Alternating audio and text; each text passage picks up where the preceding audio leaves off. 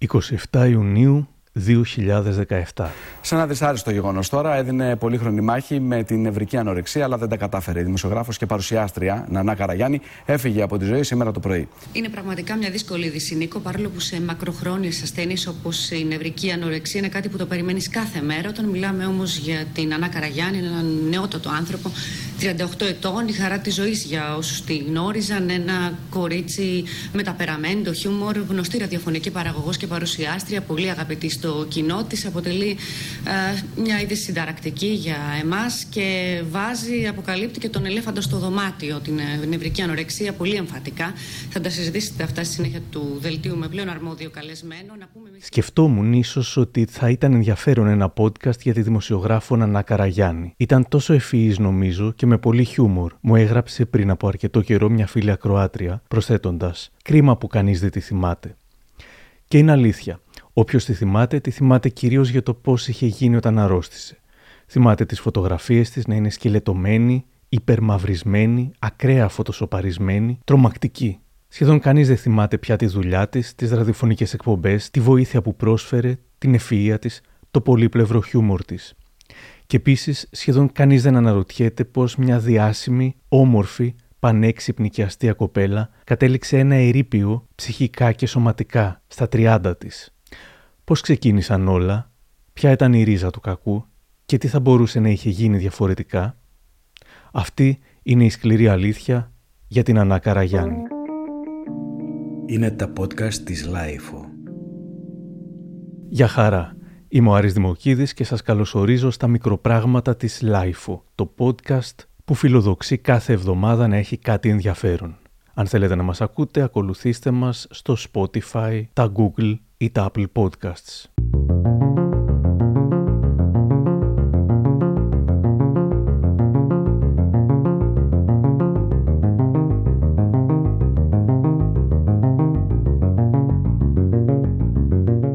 Η Νανά Καραγιάννη είχε δύσκολα παιδικά και εφηβικά χρόνια, περισσότερα σε λίγο, πάντως από νωρίς κατάλαβε πως ήταν μόνη της και αποφάσισε να δουλέψει και να πάρει τη ζωή της στα χέρια της. 15 ετών γράφτηκε σε πρακτορείο μοντέλων λέγοντας ψέματα ότι είχε κλείσει τα 18 της και ξεκίνησε να δουλεύει στην τηλεόραση. Ε, στην τηλεόραση ξεκίνησα το 1995, ψιλοκουλά, γιατί ήμουν και πολύ μικρή. Κάτι έπρεπε να κάνω κάτι ήθελα να κάνω, ψαχνόμουν γενικώς, έπρεπε και να δουλέψω. Δηλαδή δεν ήταν ακριβώς πολυτέλεια και χόμπι και ε, οι συνθήκες. Το φέρανε έτσι τα διάφορα, τα οικογενειακά. Τι να κάνεις τώρα και σε αυτή την ηλικία που ήμουνα. Είχα και έτσι το, το μπουρουμπουρου και το της επικοινωνίας. Ήθελα να γίνω και δημοσιογράφος, ήθελα να γίνω και αεροσυνοδό. Ήθελα να γίνω και νοσηλεύθερια. Αλλά για να τα κάνεις όλα αυτά έπρεπε να έχεις κλείσει τα 18, τα δύο προηγούμενα. Ε, για να πας στι σχολές κτλ. Οπότε έκασε πιο εύκολα η τηλεόραση που ξεκίνησα με, σε κάτι σύριαλ του Νίκο του Μαστοράκη. Γλάστρα. Ε, μετά σε κάτι που στο αντένα, πλάστρα. Ε, και μετά προέκυψε η συνεργασία με τον Δημήτρη τον Παπανότα και πήραν τα πράγματα το δρόμο τους. Ραδιόφωνο αργότερα και μέχρι σήμερα. Σε αυτήν που θα έμελε να είναι η τελευταία συνέντευξή της στην Κατερίνα Καινούριου, λίγο πριν το θάνατό της, αφού έκανε μια αναδρομή στην τηλεοπτική της καριέρα, θα έλεγε. Από τα 15 και μπορώ να πω ότι νιώθω έτοιμη για σύνταξη. Στην οποία δεν θα φτάσω ποτέ φυσικά με τα νέα μέτρα, αλλά εν πάση περιπτώσει. Από το 1995 θα διασκέδαζε τον κόσμο με το ετοιμόλογο χιούμορ της, αυτοσχεδιάζοντας με άνεση και κατέχοντας τα θέματα που παρουσίαζε. Εδώ στο New Channel είναι μόλις 16-17 ετών λοιπόν ότι είναι η Λαζοπούλου, που βλέπετε τι ωραίο που είναι, βρε παιδί μου, να είσαι μητέρα, να μην χρειάζεται να δουλεύεις γιατί έχεις τα χρήματα και όταν αποφασίσει να δουλέψεις να παίρνεις τα εκατομμύρια. Τι θέλω να πω; Για μία φωτογράφηση λίγο μόνο ωρών πήρε 5 ολόκληρα εκατομμύρια, δηλαδή περίπου ένα εκατομμύριο την ώρα. Που η αλήθεια είναι ότι δεν έχω πάρει πολλές φορές ένα εκατομμύριο για μία ώρα δουλειάς και δεν νομίζω ότι θα μου συμβεί και ποτέ. Εν πάση περιπτώσει δεν έχει καμία σημασία ούτε αυτό. Α μην κρινιάζουμε και ας μείνουμε στα χάρη. Έτσι που λέτε. Δούλεψε λίγες ωρίτσε, πήρε όλα αυτά τα εκατομμύρια για ένα γαλλικό οίκο ρούχο να έκανε μια φωτογράφηση που αυτός ο οίκος, ας πούμε, αν θέλει και εγώ να φωτογραφηθώ, δεν έχω πρόβλημα και αντί για 5 εκατομμύρια θα κάνω την οικονομική τιμή των 3 εκατομμυρίων. Η εκπομπή του Δημήτρη Παπανότα στο New Channel, από την οποία έγινε γνωστή η Καραγιάννη, είχε γεννήσει ουσιαστικά την lifestyle τηλεόραση. Έβλεπε την Καραγιάννη και πίστευες ότι ήταν μια χαζούλα ξανθιά, αλλά όποιος της μιλούσε, και εκτός αέρα, γνώριζε πως αυτό δεν ίσχυε. Διαβάζε συνέχεια βιβλία, Πράγμα που δεν μπορεί να πει κανείς για πολλούς τηλεστάρ. Η σχέση της με τον δημοσιογράφο Δημήτρη Παπανότα υπήρξε ισχυρή, η φίλια του συνεχίστηκε, ο ίδιος θα την πάντρευε αργότερα με τον πρώτο της σύζυγο Γιώργο. Το νέο millennium μπαίνει γεμάτο υποσχέσεις. Και όλα πηγαίνουν καλά. Όμως κάτι αδιόρατο και σκοτεινό πλησίαζε.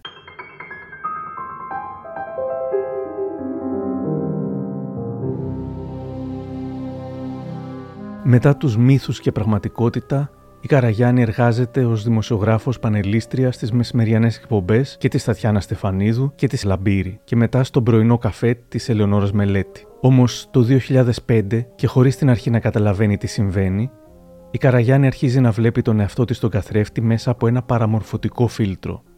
Ενώ όλοι έβλεπαν μια κοπέλα με συνηθισμένα κιλά, ίσως και λίγο αδύνατη, αυτή έβλεπε μια εικόνα που μισούσε – Έβλεπε τον εαυτό της παχύσαρκο. Έβλεπε κάτι που δεν υπήρχε. Μίλησα σήμερα με την δημοσιογράφο και φίλη της Αφροδίτη Υψηλάντη. Με μια φράση τα είπε όλα. Η Νανά ήταν ένα χαρούμενο, δυστυχισμένο παιδί.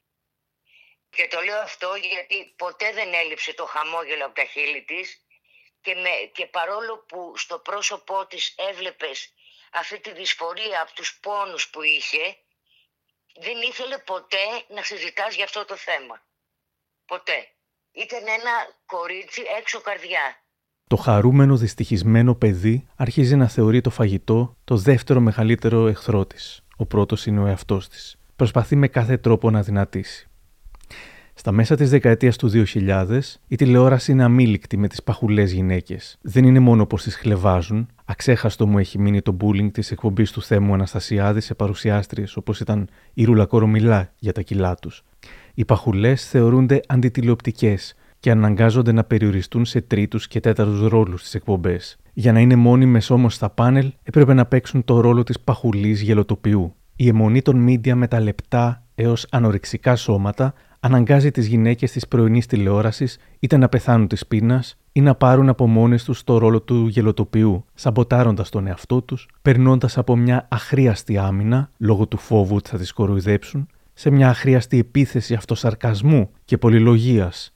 Σήμερα, σχεδόν δύο δεκαετίες μετά, τα πράγματα σε ένα βαθμό έχουν αλλάξει. Από εκεί που οι παχουλές έπαιζαν τρίτο βιολί στα πρωινάδικα και μόνο αν πρόσφεραν γέλιο για τα κιλά τους, μια από τις πιο πετυχημένε παρουσιάστριες πρωινής εκπομπής τώρα είναι η Δανάη Μπάρκα. Ταλαντούχα και ικανότατη στη δουλειά της, έσπασε μια παράδοση δεκαετιών, χωρίς να χρειαστεί να συμβιβαστεί, χωρίς να δεχτεί να μειώσει τον εαυτό της. Όμως, χρόνια πριν από τη Δανάη Μπάρκα, στην εποχή που ο Θέμος και το κοινωνικό δελτίο του Σταρ κοροϊδεύουν τις χοντρές, η Νανά Καραγιάννη, που βλέπει στον καθρέφτη λανθασμένα τον εαυτό της ως μία από αυτές, νιώθει πως δεν έχει άλλη επιλογή από το να δυνατήσει για να παραμείνει στην τηλεόραση, να παραμείνει αγαπητή. Είναι η κοινωνική πίεση από μόνη της ένας λόγος για να νοσήσεις με νευρική ανορεξία, λέει ο ψυχίατρος Νίκος Μπαλατσός. Η σύγχρονη κουλτούρα δεν είναι άμυρη ευθυνών. Άλλωστε, η νευρική ανορεξία δεν έχει τυχαία χαρακτηριστεί ως νόσος του lifestyle. Η πίεση που ασκείται μπορεί να τροφοδοτήσει την επιθυμία να είναι κανείς πολύ αδύνατος. Όμως, όπως θα δούμε και στην πορεία, η ανορεξία είναι αποτέλεσμα συνδυασμού αρκετών παραγόντων. Κρατάμε αυτόν τον παράγοντα και συνεχίζουμε να αναζητούμε τους υπόλοιπους. Για το πόσο συγκλονιστικά δύσκολο ήταν να ζεις με κάποιον που έχει νευρική ανορεξία και που άρα δεν θέλει να βοηθηθεί, θα μιλούσε ο πρώτος σύζυγός της, Γιώργος Στάσης, στο Ε. Νομίζω ότι δεν υπάρχει άλλος που να μπορεί να το εξηγήσει καλύτερα. Εμείς είχαμε παντρευτεί το 2004 με την Ανά, ήμασταν πάρα πολύ καλά. Από το 2005 ξεκίνησε σταδιακά η ανορεξία. Αν θέλετε την άποψή μου, ε, ο χαρακτήρας της Νανάς ήταν τέτοιος που δύσκολα θα μπορούσε να γίνει καλά. Δεν ήθελε να κλαίγεται, δεν ήθελε βοήθεια. Ήταν πολύ υπερήφανη σε αυτό. Δεν είχε καταλάβει και δεν φοβόταν και με το θάνατο. Εμείς με την Ανά χωρίσαμε πολύ πριν γίνει εμφανές σε όλο τον κόσμο ότι έχει πρόβλημα. Το ήξερα εγώ και οι δικοί της άνθρωποι. Ξεκίνησε με εμετούς στην τουαλέτα. Και επιλέξει η ίδια μου έλεγε τότε, επιλέξει. Τι χαζές που είναι οι άλλες γυναίκες που δεν ξέρουν αυτό το κόλπο. Εγώ μπορώ να τρώω ό,τι θέλω και να μην παχαίνω. Αυτό όταν στο λέει ένας άνθρωπος δεν είναι και πολύ νορμάλ. Άρα ψηλιάζεσαι. Και εγώ από τότε είχα ξεκινήσει να πηγαίνω σε ψυχιάτρους για να να με οδηγήσουν, να μου δώσουν συμβουλές πώς πρέπει να φερθώ. Δεν ήξερα πώς πρέπει να φερθώ. Να φερθώ καλά, να φερθώ στοργικά, να φερθώ επιθετικά, ότι σε όσους ψυχιάτρους μάλλον είχα μιλήσει, όλοι μου είχαν πει όχι, θέλει επίθεση. Κάνει εμετό, θα πάρεις το πιάτο σου, θα φύγεις από το τραπέζι και θα του πεις αυτό που κάνεις με προσβάλλει. Δεν, δεν θέλω να ξαναφάω μαζί σου. Αυτό μου είχαν πει δύο-τρει, τέσσερις πόσοι ψυχιάτροι. Η ανορεξία ξεκίνησε τέλη του 5. Οκτώβρη, Νοέμβρη του 2005. Το 2006 ήταν φανερό, το ήξερε ο κόσμος, φαινότανε και το 2007 το Δεκέμβρη χωρίσαμε. Δεν τη χώρισα εγώ. Εγώ της είπα ότι θα φύγω από το σπίτι για τρεις ημέρες. Γιατί την είχα προειδοποιήσει και της λέω ότι αν δεν πας στο γιατρό μέχρι την Παρασκευή, εγώ θα φύγω από το σπίτι. Και αυτό μου το είχε πει να το κάνω ψυχίατρος. Και έτσι έκανα. Εγώ την άκουγα λοιπόν εκείνη την εβδομάδα να μιλάει στα τηλέφωνα, αλλά με κανάλια, όχι με γιατρούς. Άρα λοιπόν, όταν ήρθε η Παρασκευή και της λέω, έχεις καπέσει να πα στο νοσοκομείο, να, να κοιτάξεις τον εαυτό σου. Εκείνη κανόνιζε να πάει καλεσμένη στον Α. Άρα λοιπόν, της λέω, όταν θα γυρίσεις στο σπίτι, εγώ, συγγνώμη, δεν μπορώ να γίνω συνεργό σου στη δική σου αυτοκτονία. Δεν μπορώ, δεν μπορώ να το, να το ζήσω. Θα φύγω από το σπίτι για λίγες ημέρες. Εκείνη μου έστειλε δικηγόρο την επόμενη μέρα το πρωί για να κάνουμε συνανετικό διαδίκτυο. Και είπαμε, όταν παντρεύτηκε με το δεύτερο άντρα της, χάρηκα. Χαιρόμουν ειλικρινά γιατί δεν θα είναι μόνη της. Θα έχει έναν άνθρωπο που θα είναι εκεί, αν μη τι άλλο, το βράδυ. Το 2007, συνάδελφοί της στον πρωινό καφέ του Αντένα, που παρουσίαζε τότε η Λονόρα Μελέτη, έχουν αντιληφθεί τι συμβαίνει. Μια ρεπόρτερ της εκπομπής βλέπει στην τουαλέτα υπολείμματα από το μυστικό της Νανάς. Στην εκπομπή γίνεται σούσουρο. Ο πρωινός καφές τελειώνει για το καλοκαίρι και το συμβόλαιο της Νανάς δεν ανανεώνεται. Και αυτή όμως δεν ανανεώνει τη σχέση της με τους φίλους της που της επισημαίνουν ότι κάτι πάει στραβά και ότι πρέπει να δει ειδικό. Είναι ευτυχισμένη που έχει αδυνατήσει τόσο πολύ, αν και θα ήθελε να δυνατήσει και λίγο ακόμα. Και είναι ερωτευμένη ξανά. Ο Γιάννης Κοτσόπουλος δουλεύει delivery σε πιτσαρία, είναι μικρότερό της μερικά χρόνια και τη θέλει πολύ. Ο γάμος τους γίνεται με κουμπάρους τους παρουσιαστές Χριστίνα Λαμπύρη και Θοδόρη Ρακιντζή. Και από εκεί και πέρα, καθώς η Καραγιάννη θα δυνατίζει κι άλλο, τα κανάλια και τα περιοδικά, δηλαδή τα ίδια μιμιέ που προωθούσαν τα λεπτά σώματα και χλέβαζαν ή υποβάθμιζαν τα υπόλοιπα, θα άρχιζαν τα υποκριτικά ρεπορτάζ με τα κροκοδίλια δάκρυα. Σε κάποια στιγμή η Καραγιάννη ανακαλύπτει το Solarium και σχεδόν εθίζεται σε αυτό. Μάλιστα, όταν σε εκπομπή που ήταν καλεσμένη στην Κύπρο αναφέρθηκαν μέσω βίντεο τα περί Solarium και άλλα που θεωρούσε ψευδή, αντέδρασε για πρώτη φορά εκνευρισμένη. Η ανάγκη της να δείξεις στους διαδικτυακούς της φίλους ότι είναι καλά είναι μεγαλύτερη από την ανάγκη της να γίνει πραγματικά καλά. Όπως παραδέχεται η ίδια, πηγαίνει στο κέντρο Solarium που έχει μια φίλη της τουλάχιστον 2 με 3 φορές την εβδομάδα. Η εικόνα της αρρώστιας γίνεται πιο έντονη, αλλά η Νανά δεν βλέπει τίποτα εκτός από αυτό που θέλει να δει. Ότι είναι αδύνατη και μαυρισμένη, όπως πάντα ήθελε και ποθητή από τον άντρα της που φροντίζει να της δείχνει με κάθε τρόπο πόσο ερωτευμένος είναι μαζί της. Εξάλλου τα σχόλια στο facebook είναι αποθεωτικά. Ναι, μόνο που λυπάμαι γιατί χρησιμοποιήσατε για να, κάνετε, για να κάνετε αυτό το βίντεό σας πληροφορίες από ένα άρθρο το οποίο ήταν τουλάχιστον μηνύσιμο. Απλά εγώ επέλεξα να μην ασχοληθώ. Και από πού να ξεκινήσω. Όσο αφορά το κέντρο Solarium, το οποίο επισκέπτομαι δύο με τρεις φορές την εβδομάδα, είναι μία φορά η εβδομάδα. Mm ε, Επίσης, πρέπει να σας πω ότι κανένας γιατρός δεν μου απαγόρευσε ποτέ ε, να κάνω σολάριουμ, αλλά μία φορά την εβδομάδα είναι υπεραρκετή για, το, για τα δικά μου γούστα, για τη δική μου επιδερμίδα και για την έλλειψη βιταμίνης D που παρατηρείται στον οργανισμό μου και αναπληρώνεται σε ένα πολύ μεγάλο βαθμό ε, από το σολάριουμ. Συνεπώς είναι και με την συμβουλή του γιατρού. γιατρού. Οπότε μην το παρουσιάζουμε σαν να είναι κάτι αρνητικό. Όλα είναι πάρα πολύ ελεγμένα και προσεγμένα. Ε, άλλο, Α, όχι, δεν συμβουλεύουν οι γιατροί να κάνεις σολάριουμ για να πάρεις βιταμίνη D. Αντιθέτως, υπάρχουν πολύ καλύτεροι και ασφαλέστεροι τρόποι, όχι το σολάριουμ. Η αλήθεια ήταν όμως πως το υπερβολικό σολάριουμ έκανε την εμφάνιση της Καραγιάννη ακόμα πιο ασυνήθιστη και αλόκοτη. Και επιπλέον, έτσι αποστεωμένη έδειχνε πολύ μεγαλύτερη από ό,τι ήταν.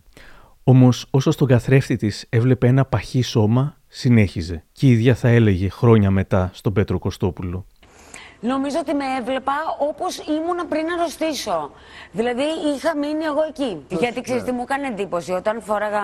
Πήγαινα να φορέσω τα ρούχα μου, τα κανονικά που λέμε. Μου έκανε πάρα πολύ μεγάλη εντύπωση για καιρό που δεν μου κάνανε, που μου πέφτανε κτλ. Και, και λέγα γιατί ρε αυτό το ρούχο; Πώς ξεχυλώνουν έτσι βρωμοεταιρείε. Το διανοείσαι τώρα αυτό. Ε, είναι τόσο μαυρίλα, τόσο μαυρίλα. Δεν μπορώ δηλαδή αυτό το πράγμα να το πιστέψω ότι το τραβάμε. Αυτά. Η δημοσιότητα που παίρνει η ασθένειά της, έστω και αν έγινε με σκανδαλοθυρικούς όρους, αρχίζει να ευαισθητοποιεί τους Έλληνες για το φαινόμενο της νευρικής ανορεξίας. Ο ψυχίατρος Νίκος Μπαλατσός περιγράφει τη νευρική ή νευρογενή ανορεξία ως μια διατροφική διαταραχή που προκαλεί στον ασθενή ασυνήθιστα χαμηλό βάρος, έντονο μανιώδη φόβο ότι θα παχύνει και μια παραμορφωτική οπτική γωνία αντίληψης. Πρόκειται για μια σοβαρή ψυχική νόσο με πολλές οργανικές παρενέργειες και έχει το υψηλότερο ποσοστό θνησιμότητας από όλες τις ψυχικές ασθένειες. Εμφανίζεται στις γυναίκες 10 φορές περισσότερο από ό,τι στους άνδρες. Είναι ζώρικη ασθένεια, εκτός των άλλων επειδή η ακριβής αιτία της δεν είναι γνωστή. Οι παράγοντες κινδύνου είναι ένας συνδυασμός βιολογικών, ψυχολογικών και περιβαλλοντικών συνθήκων. Ειδικά στις νεαρές γυναίκες, οι αλλαγές στο σώμα είναι ένας παράγοντας άγχους στην εφηβεία και χρειάζονται χρόνο για να μπορέσουν να προσαρμοστούν. Άρα, αν σε μια τέτοια μεταβατική κατάσταση συμβεί ένα τραυματικό γεγονός, αυτό θα είναι αρκετό για να αρχίσει ο φαύλος κύκλος της διαταραχής. Σύμφωνα με αφηγήσεις της ίδιας της Νανάς Καραγιάννης στους φίλους της, υπήρξαν παραπάνω από ένα τραυματικά γεγονότα εκείνη τη μεταβατική περίοδο της εφηβείας της, τότε που αναγκάστηκε να δουλέψει από τα 15. Και όπως και στις περισσότερες περιπτώσεις βαθιά πληγωμένων ανθρώπων, όλα ξεκινούν από την αγάπη ή μάλλον την έλλειψη της αγάπης. Ο πρώτος της σύζυγος, Γιώργος Στάσης, θα πει πως η Νανά είχε όλα τα φόντα για να νοσήσει. Δυστυχώς το λέω. Είχε όλα τα φόντα για να το πάθει. Άσχημα παιδικά χρόνια, αδιαφορία. Ήθελε από κάπου να πιαστεί.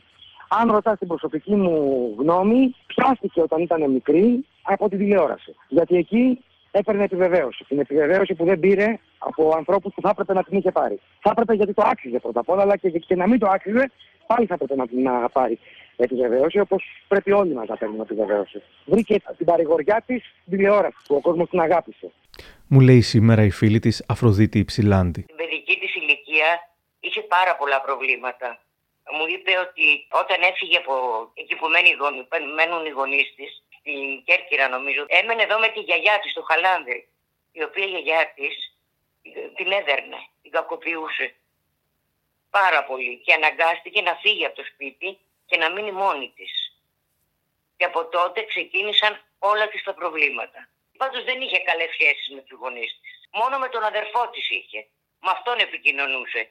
Ε, ένιωθε ε, απόρριψη. Ένιωθε ότι δεν τη θέλει κανείς. Και δεν την ήθελε και κανείς. Από τους συγγενείς εννοώ. Και ο αδερφός της βέβαια, αλλά κανένας άλλος. Και κυρίως η γιαγιά της κατέστρεψε. Από ό,τι μου έλεγε. Ένα ακόμη κομματάκι του παζλ που ενδεχομένως να οδήγησε στη διατροφική της διαταραχή. Διαβάζω στο αφιέρωμα του «Η εφημερίδα». Η Καραγιάννη είχε δύσκολα παιδικά χρόνια. Είχε ανάγκη για αγάπη και θαυμασμό. Όμως είχε λίγα παραπανήσια κιλά όταν ήταν μικρή. Και η μαμά της πάντα τη μάλωνε όταν το παράκανε με τα παγωτά. Η δημοσιογράφος Ρωμίνα Ξίδα που έμελε να της πάρει την τελευταία της γραπτή συνέντευξη θα μετέφερε τα λόγια της ως συμβουλή της Καραγιάννη προς τους γονείς. Ένιωσα ότι μου λέει αλήθεια στην Ανά εκείνη τη μέρα. Μου είχε πει να τα αγαπάτε τα παιδιά σας, όσα κιλά κι αν είναι, να μην τα πιέζετε ποτέ με το φαγητό και να τους λέτε συνεχώς πόσο όμορφα είναι. Ε, Πιστεύω ότι είχε δεχθεί ένα είδος Κάτι καταπίεσης. Τώρα το τι είναι αυτό, δεν Σε μένα προσωπικά δεν μου είχε Η Νανά δεν ήταν εξωστρεφής πολύ σε θέματα οικογενειακά της. Όχι. Ενώ όσο τσαμπουκά είχε στη δουλειά της πάνω ετοιμόλογοι... Πολλά παιδιά που δεν παίρνουν όση αγάπη θέλουν από τους γονείς θεωρούν πως αυτά φταίνε. Αν δεν είχα παραπανήσια κιλά, η μαμά μου θα με αγαπούσε και θα με θαύμαζε. Αυτό ήταν κάτι που θα ακολουθούσε για πάντα την Καραγιάννη. Όταν όμως, παρότι αδυνάτησε, τα προβλήματα δεν λύθηκαν με μαγικό τρόπο και ούτε ήρθε η αγάπη που αποζητούσε, θεώρησε πως απλώς δεν είχε αδυνατήσει αρκετά και συνέχισε κι άλλο κι άλλο, μέχρι τέλους. Κατά την οσυλία της καταλαβαίνει και τι την οδηγεί στην ευρική ανορεξία. Για να τραβήξει την προσοχή της μητέρας της με την οποία δεν είχε καθόλου καλή σχέση, θα πει σε συνέντευξή της στην εκπομπή της Ανίτα Σπάνια. Ήθελα να τραβήξω την προσοχή πολύ πολύ συγκεκριμένων ανθρώπων. Όπως; Δηλαδή ανθρώπου. Της μαμάς μου. Της μάνας σου, ε. Αυτό βέβαια καταλαβαίνω ότι όχι απλά δεν το είχα υποψιαστεί καν. Βγήκε. ε, Και σοκαρίστηκα Ευτυχώς που πάρα βγήκε. πολύ. Και εδώ περιγράφει πλήρως συνειδητοποιημένη και με πλήρη διάβγεια τη ρίζα του προβλήματος. Α πούμε, μιλάς με κάποιες κοπέλες που αντιμετωπίζουν το ίδιο πρόβλημα. Σε ρωτάνε και σου λένε πώς εσένα ξεκίνησε αυτή η ιστορία. Ναι. Τι τους απαντάς; Την αλήθεια. Σε όλους μόνο την αλήθεια μπορεί να απαντήσεις. Ποια είναι η αλήθεια; Δυσκολεύομαι λίγο τώρα. Ε, αλλά η αλήθεια τώρα ποια είναι. Η αλήθεια είναι, μωρέ, ότι άμα δεν αντιμετωπίζεις αυτά που σε στεναχωρούν στην ώρα τους και τα θάβεις και κάνεις ότι δεν τρέχει τίποτα και όλο λίγο το χαβαλεδιάζεις το θέμα και το προσπερνάς, τι να κάνεις δηλαδή, το κάνεις και για να μην κλαίγεσαι στους γύρω σου και για να μην ξέρεις, για να προχωρήσεις κι εσύ. Οπότε κουκουλώνεις, κουκουλώνεις, κουκουλώνεις. Εγώ απλά αισθάνθηκα ότι σε κάποια στιγμή που αντικειμενικά όλα ήταν μια χαρά στη ζωή μου. Και ωραιότατα δούλευα και στην προσωπική μου ζωή ήμουνα μια χαρά και σε πολύ ωραία ηλικία ήμουνα γιατί πολύ ωραία ηλικία. Δεν ήμουνα, εμένα δεν με βρήκε στην εφηβεία αυτό. Οπότε κάποια στιγμή που φαινομενικά όλα ήταν ήρεμα, για πρώτη φορά ίσως, τότε ξα... ούτε κατάλαβα πώς έγινε. Ούτε κατάλαβα πώς έγινε. Θα έλεγε στην ορμή Ναξίδα. Οι εμπειρίες μου στα παιδικά μου χρόνια, από ό,τι φαίνεται, ήταν πολύ τραυματικές. Τις έκρυβα. Ποτέ δεν αισθάνθηκε όμορφη, ποτέ δεν αισθάνθηκε αγαπητή, ποτέ δεν ένιωσε το παιδί που κάποιος νοιάστηκε για εκείνο. Και η ίδια θα πει πως εκείνο το πεινασμένο για αγάπη παιδί άρχισε να αυτοκαταστρέφεται για λίγα ψίχουλα αγάπης. Ήθελα να εκδικηθώ τους γονείς μου, να νιώσουν ενοχές για την αγάπη που δεν ένιωσα να μου δίνουν.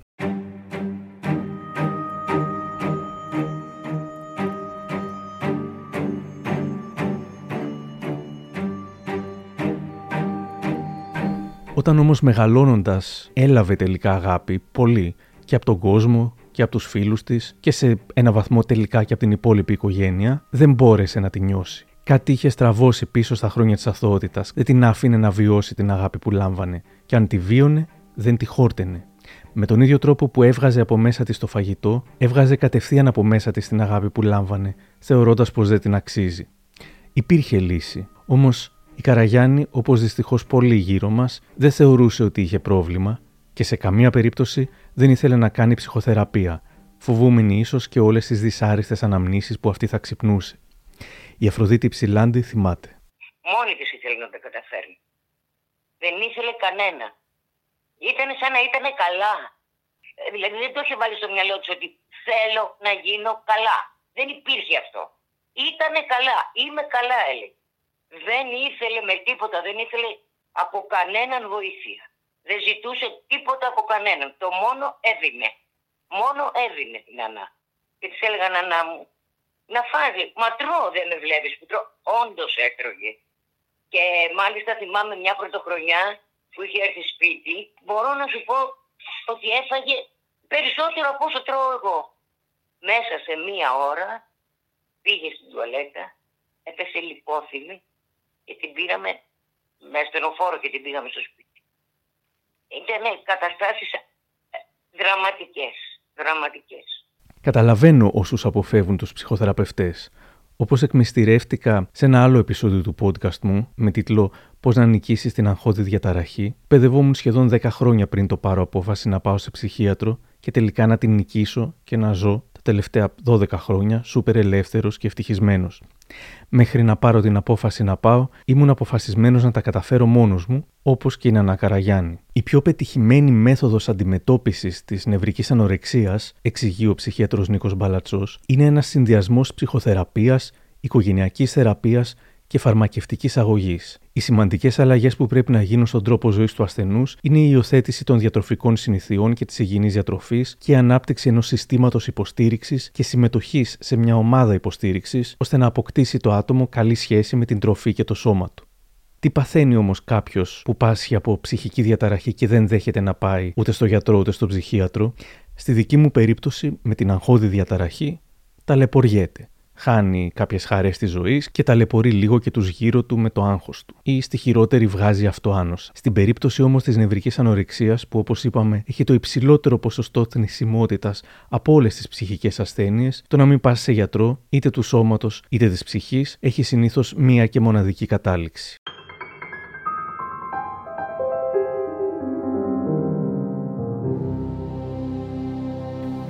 Είμαστε στο 2012. Στις τρομακτικές φωτογραφίες που ανεβάζει η Νανά Καραγιάννη στο facebook, τα σχόλια είναι αποθεωτικά. Και στην τηλεόραση, τις περισσότερες φορές την αντιμετώπιζαν σαν ηρωίδα που νίκησε την ανορεξία και συνήθως δέχονταν αδιαμαρτύρητα τους ισχυρισμούς της ότι τώρα είναι καλά. Οι πολλές εμφανίσεις της από τη μία βοήθησαν στην ευαισθητοποίηση του κοινού, απ' την άλλη όμως, με τον τρόπο που έβγαινε, χαρούμενη και ωρεοποιώντας τα πράγματα, θόλωνε την εικόνα και έδινε την αίσθηση ότι λάτρευε την προσοχή του κόσμου. Η Ανίτα Πάνια που δεν της είχε χαριστεί, την είχε ρωτήσει ξεκάθαρα μήπως δεν θέλει να γιατρευτεί γιατί φοβάται ότι θα πάψουν να ασχολούνται μαζί της και να της δίνουν αγάπη. Και η Χριστίνα Λαμπύρη αργότερα θα αναρωτιόταν αν της έκαναν καλό όλες αυτές οι τηλεοπτικές εμφανίσεις. Η Νανά έχει περάσει πολλά σκαμπανεβάσματα, πολλά πάνω κάτω. Με στενοχωρούσε πολύ το γεγονός ότι την καλούσαν σε εκπομπές. Μιλούσε για το πρόβλημά της.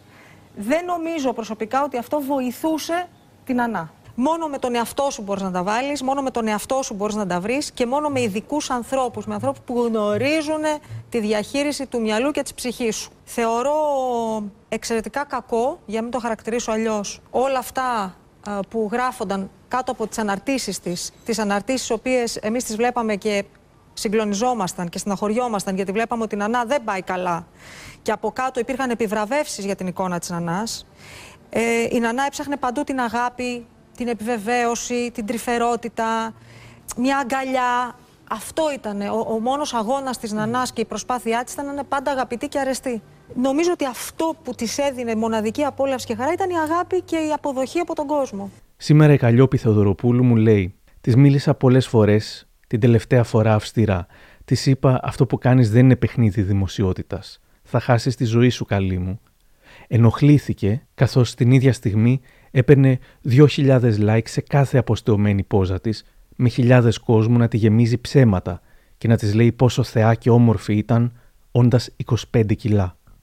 Η ίδια, που από ό,τι φαίνεται ξεκάθαρα απολάμβανε τα like και τα μήνυματα συμπαράστασης του κόσμου, το εισέπρατε ως ένα είδος τρυφερότητας που τη έλειπε, και αργότερα θα έδινε μια εξήγηση για τα απαράδεκτα αυτά σχόλια που την έλεγαν κουκλάρα, γκομενάρα κλπ. Τι τι του αγαπάω τόσο πολύ για αυτά που μου γράφουν, δηλαδή και κουλώνανε. Γενικώς ασχολούμαι, ε, εκτιμώ πάρα πολύ το ότι άλλος ασχοληθεί μαζί μου μέσα σε αυτή την εποχή που έχουμε όλοι τόσα προβλήματα και τόσες έννοιες. Ότι θα κάτσει να σου γράψει ακόμα και αν έφαγες. Είναι μια μορφή ενδιαφέροντος και τρυφερότητα, ακόμα και αν γίνεται κουτσομπολίστικα. Μα δεν το κάνουν. Δεν Το ενδιαφέρον το κάνουν. Οι περισσότεροι ναι. Την περίοδο που δεν ήσουν πολύ καλά με τις ναι. φωτογραφίες τέλος πάντων που ανέβαζες, ναι. το γεγονός ότι κάποιοι ε, σχολίαζαν μπράβο νανά μου, είσαι κουκλάρα κτλ. Ε, Θεωρείς ότι όντως το εννοούν, το κάνουν για να. Όχι, δεν, δεν μπορεί να το εννοεί κάποιος αυτό, γιατί δεν ήμουν ούτε καθόλου κουκλάρα, ούτε στα χάλια μου τα μαύρα ήμουνα. Αλλά ε, νομίζω ότι απλά θέλουν να μου δώσουν κουράγιο. Μπορεί και εγώ να. Δεν είναι ακριβώς ότι σου λέει ο άλλος ψέματα. Θέλει να σε ενθαρρύνει ότι που, που κοινωνικοποιείσαι, που βγαίνεις έξω, που προσπαθείς, που συμμετέχεις στη ζωή. Αυτό να περάσω το ηθικό Αυτό από μόνο του αξίζει υπάρχουν, ένα μπράβο. Υπάρχουν κοπέλες που, που σου έχουν στείλει μηνύματα, που περνάνε το ίδιο. Ανθή κάθε μέρα έχω τέτοια μηνύματα. Αλήθεια. Από μαμάδες, από τις ίδιες κοπέλες, από τις αδερφές τους, από τους ε, συζύγους. Κάθε Ότι μέρα. περνάνε νευρική Κάθε μέρα. Καλά, εκεί. Ε, δυσκολεύομαι πολύ. Το 2012 όμως, η Νανά ακόμα πουλάει τρέλα στις συνεντεύξεις και αρνείται την αλήθεια σε όλους. Όμως τότε η Τατιάνα Στεφανίδου αποφασίζει να κάνει μια εντελώς παρεμβατική κίνηση. Στείνει, κρυφά από την Καραγιάννη, μια ολόκληρη ζωντανή εκπομπή με γιατρό στο στούντιο και την βγάζεις στον αέρα τηλεφωνικά. Πράγματα, ντροπή. Να ζητήσεις αμέσως τώρα δημόσια συγγνώμη.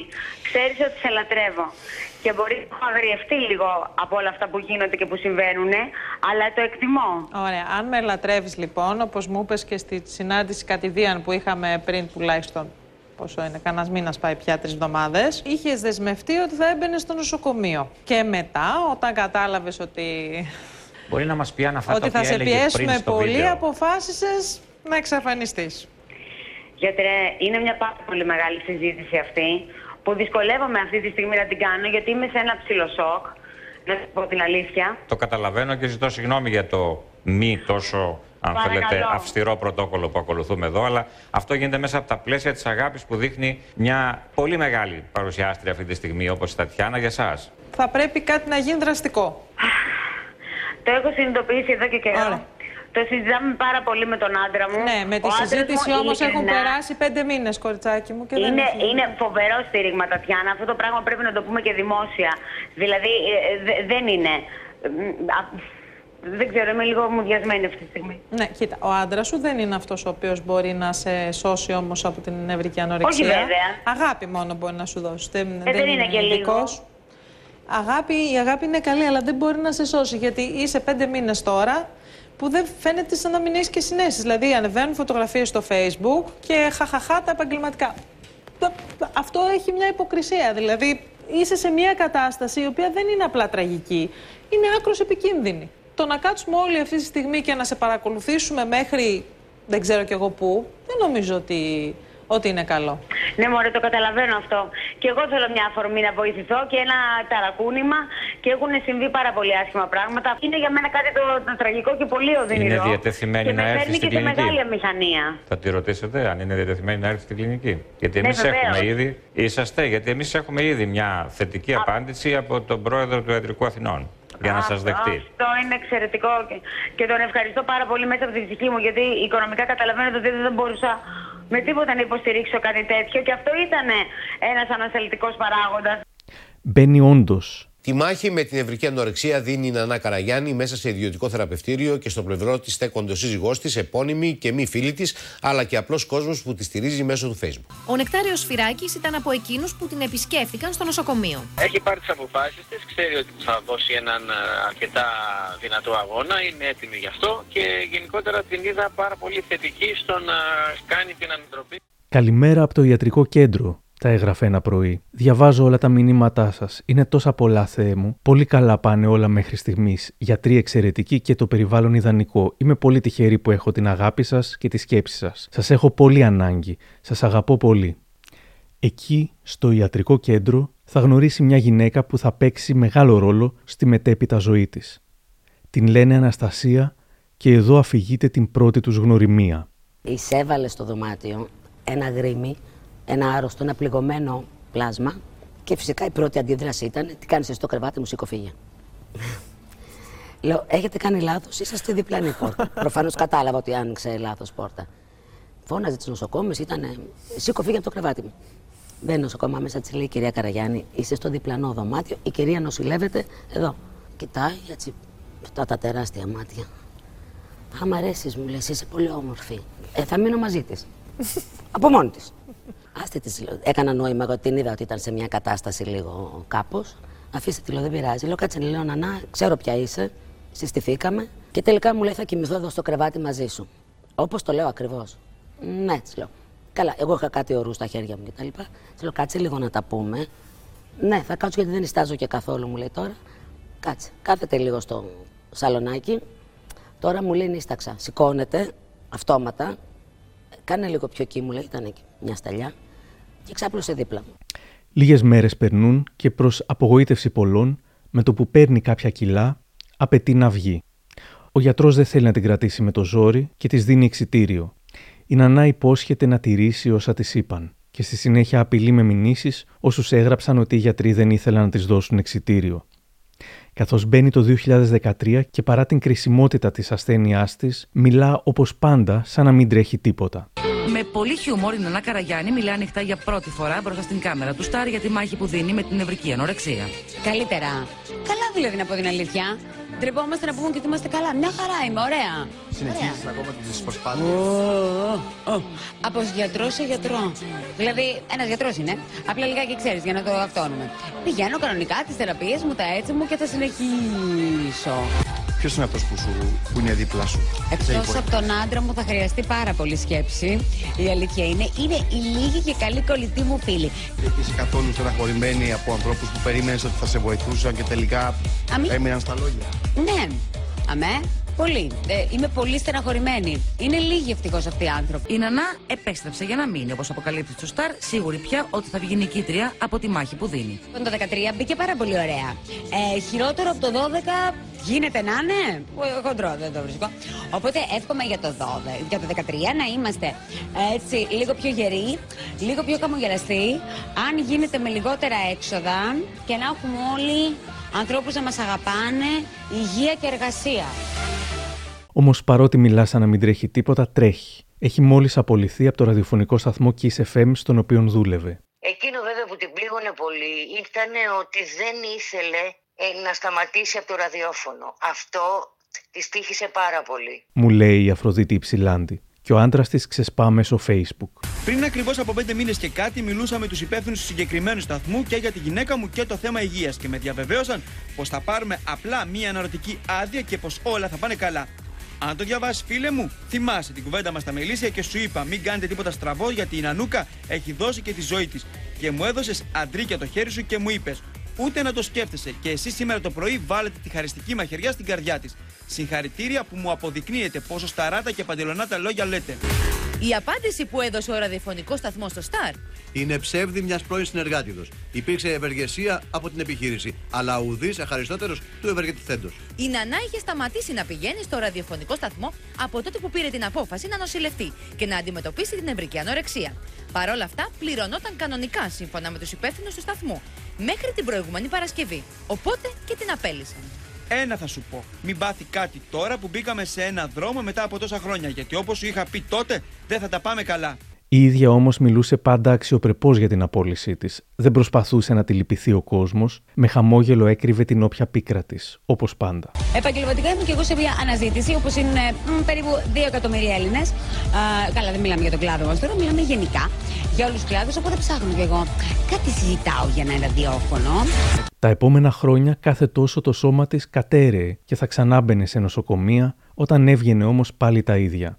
Το 2016 φτάνει πολύ κοντά στο θάνατο και νοσηλεύεται στην εντατική. Τον νίκησα τον σκατοθάνατο, θα πει. Δεν θα ξαναμπω στην εντατική. Προτιμώ να πεθάνω. Αν και δεν θέλω να πεθάνω, όχι για το τομάρι μου, αλλά για τη μάνα μου, για να μην λυπηθεί εκείνη. Ψιθυριζόταν τότε ότι ενδεχομένως ο δεύτερος σύζυγός της την πίεζε να παραμείνει τόσο αδύνατη, ότι είχε κάποιο φετίχ δηλαδή. Δεν ισχύει, αντιθέτως, μου λέει σήμερα η φίλη της Αφροδίτη Υψηλάντη. Δεν, ο πρώτος λέει, από ό,τι μου έλεγε δηλαδή, ήταν ένας πάρα πολύ καλός άνθρωπος, αλλά δεν τον εκτίμησε η ίδια. Ήταν και αυτός που τη συμπαραστάθηκε όταν έμαθε το πρόβλημά της. Ο δεύτερος γάμος ήταν πάρα πολύ περίεργος. Δηλαδή, ο άντρας της δεν ήθελε να την κυκλοφορεί. Του έλε, μου λέει, του έλεγα, πάμε για μπάνιο, δεν μπορώ, ζεσταίνομαι. Και μου λέει, πού να σε κυκλοφορήσω; Πα, Και δεν με πήγαινε για μπάνιο γιατί δεν ήθελε να με κυκλοφορήσει. Από την αρχή δεν ήθελε ο σύζυγός. Όταν δε επιδεινώθηκε η κατάστασή της, τώρα σας λέω τι μου έλεγε, έτσι, εγώ δεν τα έχω ζήσει αυτά. Ότι πάγωνε στο σπίτι και δεν της άναβε το καλοριφέρ. Και αναγκαζόταν να πάει στην πεθερά της που έμενε απέναντι για να ζεσταθεί. Αυτά μου τα έλεγε η ίδια. Και έτσι τον πόρισε. Πρέπει φυσικά να σκεφτούμε και τι πέρασε ο άνθρωπος αυτός όλα τα χρόνια της σχέσης τους. Είχε δηλώσει άλλωστε παλιότερα. Ρωτάει κανείς από αυτούς που με κρίνει τον έκριναν γιατί δεν την πήγαινε με το ζόρι στο νοσοκομείο. Πώς περνάω εγώ μαζί της; Προσκαλώ έναν από αυτούς που με κατηγορούν να έρθει και να ζήσει μαζί με την Ανά για μια μέρα. Αυτά που γράφονται για εισαγγελικές εντολές είναι μπουρδες. Κανείς δεν μπορεί να βάλει με το ζόρι μια ενήλικη γυναίκα στο νοσοκομείο παρά μόνο αν υπογράψει κάποιος εκ των γονιών της. Αλλά ρωτήσατε ποτέ που είναι οι γονείς της Νανάς; Είναι εξαφανισμένοι. Δεν έχουν καμία σχέση με την Ανά ούτε και με μένα. Αντιθέτως, η δική μου οικογένεια είναι όλοι τους εκεί στα πρόθυρα της κατάθλιψης. Πιστέψτε με, με τη δύναμη που έχω έκανα ό,τι περνούσε από το χέρι μου. Είναι πλέον στο χέρι της Νανάς. Λίγο αργότερα αποστάρει στο facebook και ακόμα πιο σκληρά λόγια για τους απόντες γονείς της γυναίκας του. Και η ίδια η Νανά επιβεβαιώνει τότε το γεγονός πάλι στο facebook. Μετά από χρόνια, σύμφωνα με τη φίλη της Λία Κολυμάτση, όταν οι γονείς της όντως θα προσπαθούσαν να την κλείσουν στο νοσοκομείο, η Νανά θα τους έκανε μήνυση για να μην το πετύχουν. Το 2016, έχοντας χωρίσει και από το δεύτερο σύζυγό της, για άλλη μια φορά εμφανίζεται να έχει νικήσει την ασθένεια. Μιλά για το δύσκολο παρελθόν και για τις σκέψεις αυτοκτονίας της στον Πέτρο Κωστόπουλο. Ε, νομίζω ότι έφτασε στα όρια, έτσι. Είχες φτάσει 20 ναι, ναι, τόσα; Ε, ναι, ναι, είχα φτάσει τα ναι, πιο χαμηλά μου κιλά, ήταν 25. 25 είναι ένας μεσαίος κιλός. Ναι, όχι κανένα ντόπερμαν. Ναι. Όταν πια ε, είχαν όλα πια απολύτως καταστραφεί, δουλειές αυτά, Είχαν μείνει οι φίλοι μου, όμως οι φίλες μου δηλαδή πάρα πολύ καλές. Και ε, ξαφνικά αποφασίζω να τα αλλάξω όλα. Θέλω να χωρίσω, θέλω να αλλάξω γειτονιά, θέλω να φύγω από το σπίτι, θέλω να βγάλω την πέτσα μου αν μπορώ. Και τα κάνω όλα. Ε, και από εκεί και μετά ε, ήρθαν τα πράγματα και στρώσανε. Σε μια στιγμή είπες ότι είχε σκεφτεί μπας και σου ταριστεί μόνοι σου. Αυτό και... ναι. ναι. Αυτό γιατί; Όταν το κατάλαβα. Γιατί στεναχωρούσα πολύ, ξέρεις, ανθρώπους που δεν ήθελα. Ναι. Αλλά ευτυχώς τώρα, ξέρεις, να ορίστε, κάπου και αυτοί δικαιώθηκαν για την υπομονή τους. Αλλά αυτό δεν ήθελα να τους ταλαιπωρώ. Και ξαφνικά είσαι μια χαρά με τη μάνα σου, όπως μου λες. Ο πατέρας σου κάπου, έστω και αν λες, θες εκθέσει, τέλος πάντων, μια επαφή υπήρξε. Ναι, ότι είσαι ερωτευμένη με έναν άνθρωπο. Ότι δουλεύεις σε μια δουλειά. Ότι εδώ πέρα, πέρα από το να συγκινηθείς, βγάζεις και γκάζια, ας πούμε, θα σας αυτό όλους σιγά σιγά με τη δουλειά μου και τα λοιπά. Καταλαβέ. δεν είναι ωραίο. Εσύ ξέρεις πώς είναι και είναι φανταστικό. Είναι φανταστικό και είναι σωστό να γίνεται έτσι σιγά σιγά και σταδιακά για να μπορείς να το πιστέψεις και να το καταλάβεις ότι εντάξει γυρνάς. Στο πρώτο θέμα η Καραγιάννη θα πει «Λίγοι άνθρωποι στάθηκαν ουσιαστικά κοντά μου και αυτή ήταν δεύτερη σειράς. Τα πρωτοκλασάτα ονόματα το έκαναν για να πουλήσουν. Τα δευτεροκλασάτα γιατί είναι άνθρωποι». Η δημοσιογράφος κυρία Αφροδίτη Ψηλάντη μου λέει σήμερα Βέβαια δεν είχε και καμία συμπαράσταση από την οικογένειά της. Μόνο τον τελευταίο καιρό που ήταν να φύγει, τότε εμφανίστηκαν κάποιοι, κυρίως η μάνα της και ο πατέρας της. Μία εβδομάδα πριν πεθάνει είχε έρθει σπίτι μου. Σέρβιρα, φάγαμε. Και όχι φάγαμε, έφαγε πολύ. Και όταν έτρωγε, πήγαινε στην τουαλέτα. Η νανά μου τι έφαγε, τίποτα, τίποτα μου λέει. Αργότερα λοιπόν έμαθα ότι έπαιρνε πάρα πολλά χάπια είχε το έντερό της απίσει, το, κατά βάθος δεν ήθελε να ζήσει. Αν ήθελε να ζήσει, μπορούσε να ζήσει. Της είχα προτείνει πάρα πολλές φορές, επειδή η πρόεδρός μας στην Ένωση Συντακτών, η κυρία Αντωνιάδη, είχε παρόμοια περίπτωση και της λέει: Έλα να πάμε να σου συστήσω τον γιατρό. Της το λέω λοιπόν της Νανάς, μου λέει: Είναι μία η ώρα αύριο ραντεβού. Περίμενα μία η ώρα, μία και πέντε με πέντε δεν μπορώ να έρθω ρε Αφροδίτη, κάτι μου έτυχε. Μονίμως της τύχαινε κάτι. Την έπαιρνα, μου λέει, δεν με βγάζει κανένας έξω γιατί ντρέπονται. Λέω, τι ντρέπονται, έτσι που είμαι. Έλα, της λέω, θα φύγουμε μαζί. Βγαίναμε, πηγαίναμε, πίναμε καφέ, έχουμε βγάλει άπειρες φωτογραφίες με την Ανά. Την κοίταγαν σαν ήταν εξωτικό. Αλλά δεν την ενδιέφερε καθόλου τι λέει ο κόσμος.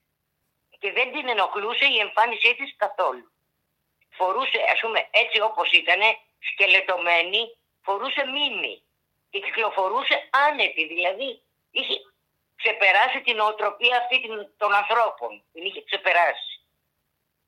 Δεν την ένοιαζε τίποτα. Της ψωνίζαμε για να έχει να τρώει, γιατί έλεγε εγώ τρώω. Και όταν πέθανε, ό,τι πράγματα είχαμε πάρει ήταν σάπια μέσα στο ψυγείο. Με μία σακούλα φάρμακα μία σακούλα φάρμακα. Αυτή ήταν η ζωή της. Μόνο τα φάρμακα. Στο κανάλι Ε μιλά για τη μητέρα της και την απουσία της από την καθημερινότητά της. Λυγίζει για άλλη μια φορά. Γιατί εμένα η μαμά μου είναι μακριά δυστυχώς, είναι στην Κέρκυρα. Έρχεται τώρα. Ε, είναι πολύ δύσκολο να έρθει και να πάω και αυτό. Βέβαια καλά εννοείται σε εκείνη τη φάση ήρθε και έμεινε και όσο περισσότερο μπορούσε και με βοήθησε. Ε, μου λείπει η μαμά μου. Έχουν αλλάξει οι σχέσεις σας; Ναι, έχουν αλλάξει σχέσεις μας και από πριν το νοσοκομείο, αλλά από εκεί και μετά πολύ. Ναι, αυτό είναι το πρόβλημά μου. Απλά είναι πολύ ηλίθιο τώρα ένας άνθρωπος πριν τα 40, ας πούμε, ξέρω εγώ. 36 μισό είμαι δηλαδή, τα λέω εγώ. Είναι λίγο περίεργο να κλαίει κάποιος για τη μαμά του στα 36 μισό. Αλλά εμένα μου λείπει πολύ.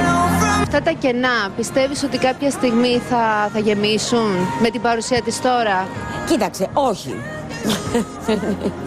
Αισιόδοξα, όχι. Αυτά τα κενά δεν θα γεμίσουν, γιατί είναι παιδικά, εφηβικά. Είναι σημερινά, θα είναι και αυριανά, δηλαδή ξέρετε, δεν είναι εδώ. Τι τα λες, όλα αυτά που Ναι νιώθεις; και όχι. Ναι και όχι. Αυτή η απόσταση πώς δημιουργήθηκε με την οικογένειά σου; Ε, αυτή πώς δημιουργήθηκε από πολύ παλιά, γιατί χωρίσανε. Το πεις και τι έγινε που χωρίσανε. Σε αυτό δεν έχω απάντηση, δυστυχώς. Βασικά αυτό αναρωτιέμαι κι εγώ, αλλά εντάξει, τους έχω συγχωρέσει τώρα. Οι ίδιοι τι σου λένε νιώθουν, πιστεύεις. Τι ναι, ψεις; νιώθουν νομίζω πολύ πολύ άσχημα και Εντάξει, αυτό αρκεί, δεν, εγώ τους έχω συγχωρέσει. Οι αλλαγές στη ζωή της Νανάς Καραγιάννη είναι μόνο θετικές. Η υγεία της έχει αποκατασταθεί σε μεγάλο βαθμό, αλλά και ένας νέος έρωτας τη γεμίζει αισιοδοξία. Όλο εγώ θα παντρεύομαι, κανένας άλλος. Δεν είναι, τέλειωσα. Τα έκανα, δεν μπορώ, δεν θέλω. Δεν μπορώ με τη συμβιώσεις. Πλέον κοιτάζει με αισιοδοξία το μέλλον, αφού ορκίστηκε να τα καταφέρει. Αυτό ξεπεράστηκε. Ε, αυτό ξεπεράστηκε πια κάποτε.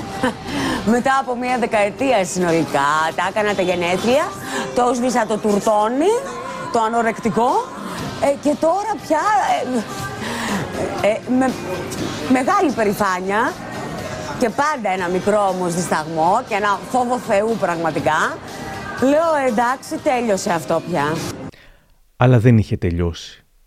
Έχασε τη μάχη για τη ζωή η Νανά Καραγιάννη, η δημοσιογράφος και παρουσιάστρια που ίσως έγινε το πιο γνωστό πρόσωπο που έσπασχε από νευρική ανορεξία. Βρέθηκε νεκρή από τον πατέρα της σήμερα το μεσημέρι στο διαμέρισμα που έμενε. Ξαπλωμένη στο κρεβάτι της και καλεί την αστυνομία όπου δεν διαπιστώνονται ίχνη εγκληματικής ενέργειας. Ο θάνατός της βυθίζει τους συγγενείς, συναδέλφους και φίλους της στο πένθος. Οι γείτονες θα πούν ότι τις τελευταίες ημέρες την άκουγαν να σφαδάζει από τους πόνους, να φωνάζει δυνατά μόνη της στο σπίτι.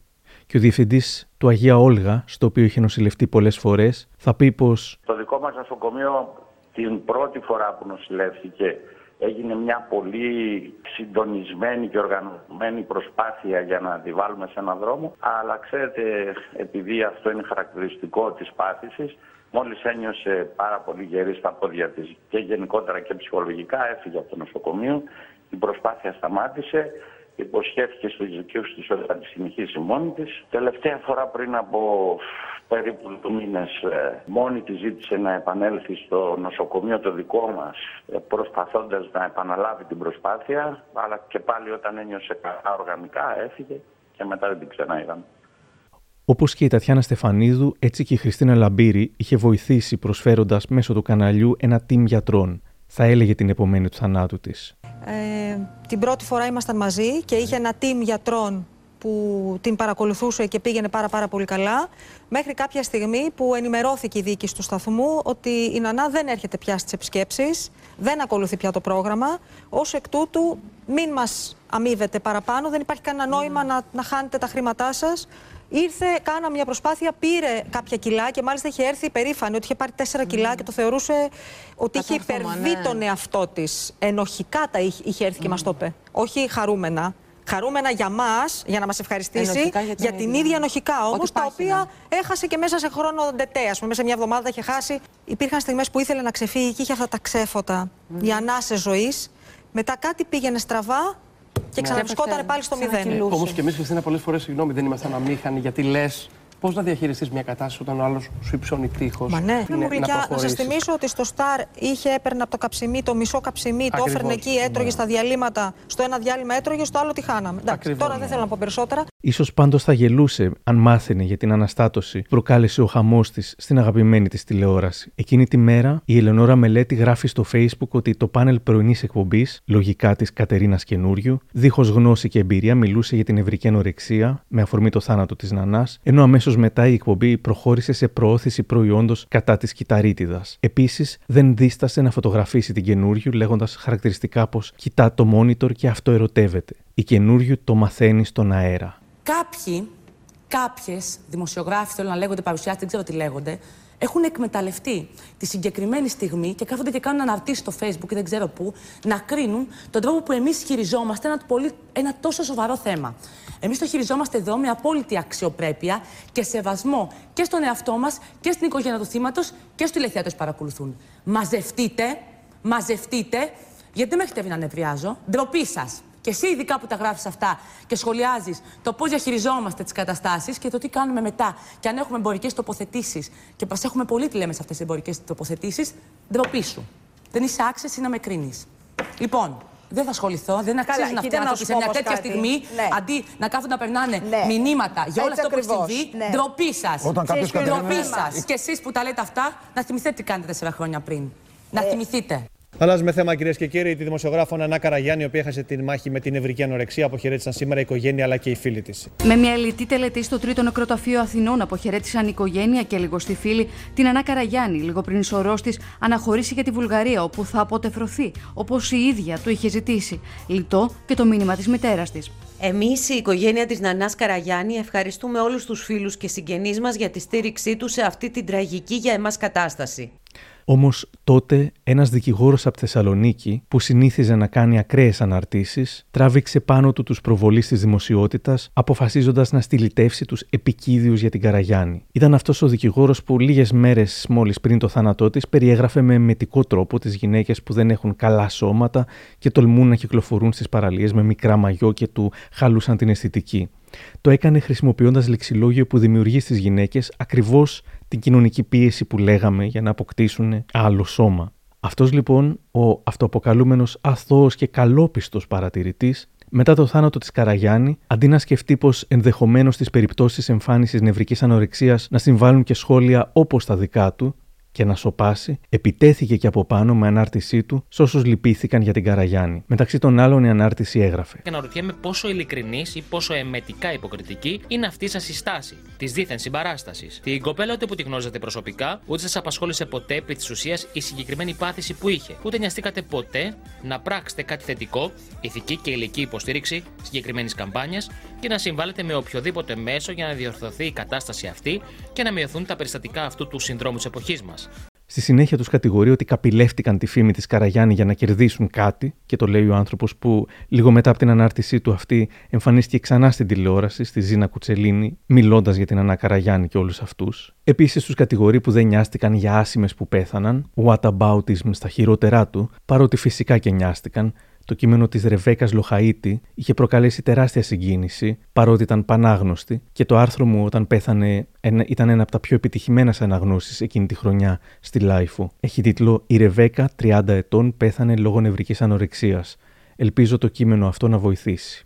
Ενώ δεν θα ξοδεύεται σάλιο και δεκάρα, αν στη θέση της ήταν μια άγνωστη κοπέλα, όπως όλες αυτές που χάνονται καθημερινά από αντίστοιχες παθήσεις που σχετίζονται με τη διαταραγμένη ψυχική κατάσταση που βιώνουν πολλοί νέοι οι οποίοι επηρεάζονται από τα πρότυπα και τα στερεότυπα της σύγχρονης εποχής. Είπε ο άνθρωπος που προωθούσε στερεότυπα και στόλιζε χιδέα όσοι τολμούσαν να μην τα ακολουθούν. Όμως, ευτυχώς, όσο δυνατά κι αν φωνάζουν κάποιοι, η κοινωνία αλλά και το καταραμένο lifestyle σιγά σιγά αποδέχονται και τα πλάσια εισώματα. Και όσο περισσότερο οι γυναίκες μαθαίνουν να αγαπάνε το σώμα τους, προσπαθώντας φυσικά να είναι όσο υγιείς γίνεται, χωρίς όμως να νιώθουν την ανάγκη να κάνουν εμετό όσα έφαγαν για να μην βάλουν ούτε γραμμάριο, τόσο περισσότερο θα μοιάζουν εκείνες οι φωνές όπως του δικηγόρου, σαν τη μίγα με στο γάλα.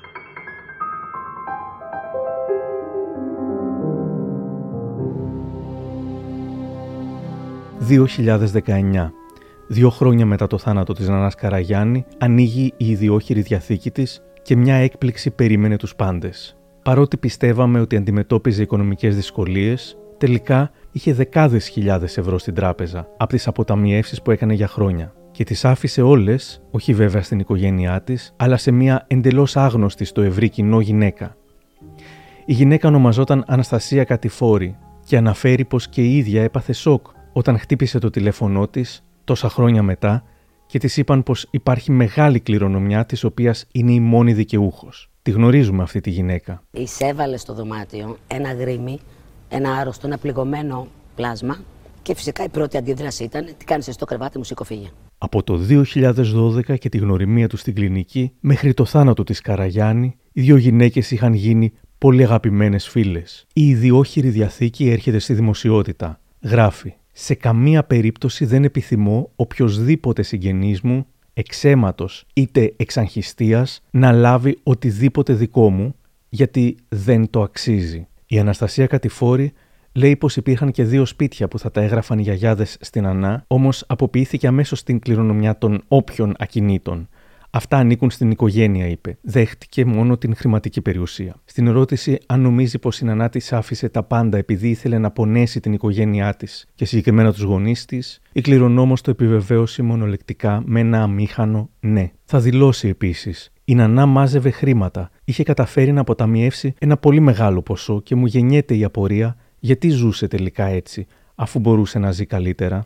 Το 2019 θα ήταν μια από τις ελάχιστες φορές που θα μιλούσε δημοσίως η μητέρα της Νανάς Καραγιάννη, διαψεύδοντας ότι υπήρχαν ακίνητα από τις γιαγιάδες της και λέγοντας πως παρότι η κόρη της αποταμίευε, ήταν οι ίδιοι γονείς που πλήρωναν τις περισσότερες υποχρεώσεις της.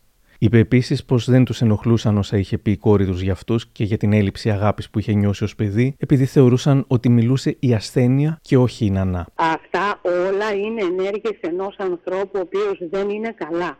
Όταν κάποιος είναι ασταθής ψυχιατρικά, δεν μπορεί να έχει καθαρή σκέψη. Και η ασθένεια αυτή δεν αφήνει έναν άνθρωπο να σκέφτεται καθαρά και να έχει άποψη. Είναι συγκεκριμένη η σκέψη του ασθενούς. Αυτά όλα μας τα είχαν πει οι γιατροί γι' αυτό και δεν, ε, δεν κάναμε ενέργειες περισσότερες. Την αφήναμε να κάνει ό,τι θέλει, να λέει ό,τι θέλει στις συνεντεύξεις. Ε, δεν μας πείραζε για αναλήθειες. Ας το κάνει, δεν πειράζει. Εφόσον τις ε, έκανε καλό, οι γιατροί μας είπαν είναι μέσα στην ασθένεια. Αφήστε την να λέει ό,τι θέλει. Δεν μας πειράζει εμάς, ούτε θέλουμε να υπερασπιστούμε το γόητρό μας. Εμείς ξέρουμε τι κάναμε. Είναι πολύπλοκη και οι ψυχίατροι της όλοι ε, αυτά μας έλεγαν και στα νοσοκομεία που νοσηλεύτηκε υπάρχουν μακροσκελέστατοι φάκελοι.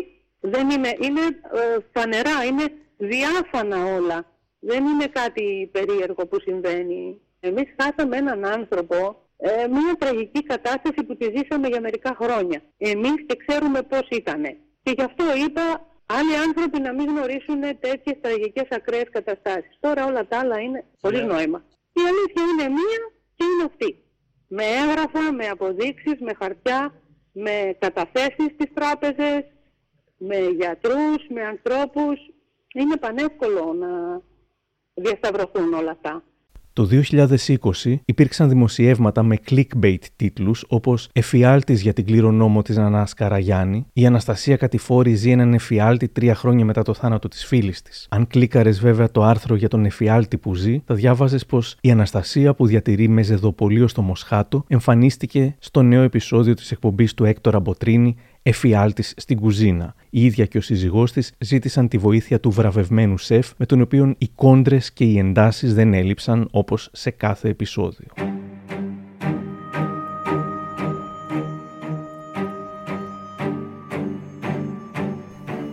Στη ζωή της Νανάς Καραγιάννη η τηλεόραση έπαιξε πρωταγωνιστικό ρόλο. Ήταν ένα υποκατάστατο της αγάπης. Η λάμψη και η αποδοχή του κοινού λειτουργήσαν ταυτόχρονα ευεργετικά αλλά και καταστροφικά. Πέντε χρόνια μετά το θάνατό της, παραμένει η γνωστότερη Ελληνίδα που υπήρξε θύμα της νευρικής ανορεξίας και έγινε άθελά της μια πρωτοπόρος για να ανοίξει η κουβέντα που αγγίζει πολλές γυναίκες, αλλά και ζητήματα όπως το body shaming, τα πρότυπα του lifestyle, τις αγκυλώσεις της μόδας και το μόνιμο θέμα που βρίσκουμε σχεδόν σε κάθε χαρούμενο, δυστυχισμένο άνθρωπο, την ανάγκη για αποδοχή και αγάπη. Δεν είναι τυχαίο που λίγες μέρες πριν φύγει από τη ζωή, είπε τα λόγια που αναφέραμε και πριν. Λόγια που έμειναν σαν συμβουλή και σαν κληρονομιά στους ζωντανούς. Να τα αγαπάτε τα παιδιά σας όσα κιλά κι αν είναι. Να τους λέτε πως τα αγαπάτε. Και να τους λέτε ότι είναι όμορφα. Αυτό από μόνο του φυσικά δεν είναι λύση για την νευρική ανορεξία καθώς είναι πολυπαραγοντική ασθένεια, όμως είναι λύση για πολλά πράγματα γενικώς ένα μικρό update με αφορμή ένα μήνυμα που μου ήρθε λίγο μετά την αρχική δημοσίευση του podcast που ακούσατε. Μια γυναίκα, η Βασιλική, μου έστειλε μία φωτογραφία στην οποία ήταν αποστεωμένη και μου έγραψε. Καλημέρα. Αυτή είμαι εγώ δύο-τρεις μέρες πριν το θάνατο της Νανάς Καραγιάννη. Με την είδηση του θανάτου της, έτρεξα να κάνω αιματολογικές εξετάσεις, γιατί ενώ το ήξερα ότι δεν πάω καλά, χρειαζόμουν να σοκάρω τον εαυτό μου με κάτι χειροπιαστό για να ζητήσω βοήθεια. Τα αποτελέσματα έδειξαν ότι τα νεφρά μου είχαν υποστεί ζημιά, οπότε νοσηλεύτηκα εγκαίρως. Θέλω να σας πω ότι η γιατρός που με ανέλαβε μου είπε ότι εκείνο τον καιρό του θανάτου της Νανάς Καραγιάννη υπήρξε αυξημένη έλευση παρόμοιων περιστατικών και να είναι καλά εκεί που είναι η Νανά Καραγιάννη γιατί έσωσε ζωές. Και αυτό νομίζω είναι το σημαντικότερο που μπορεί να υποθεί για την Ανάκαρα Γιάννη. Έσωσε ζωές.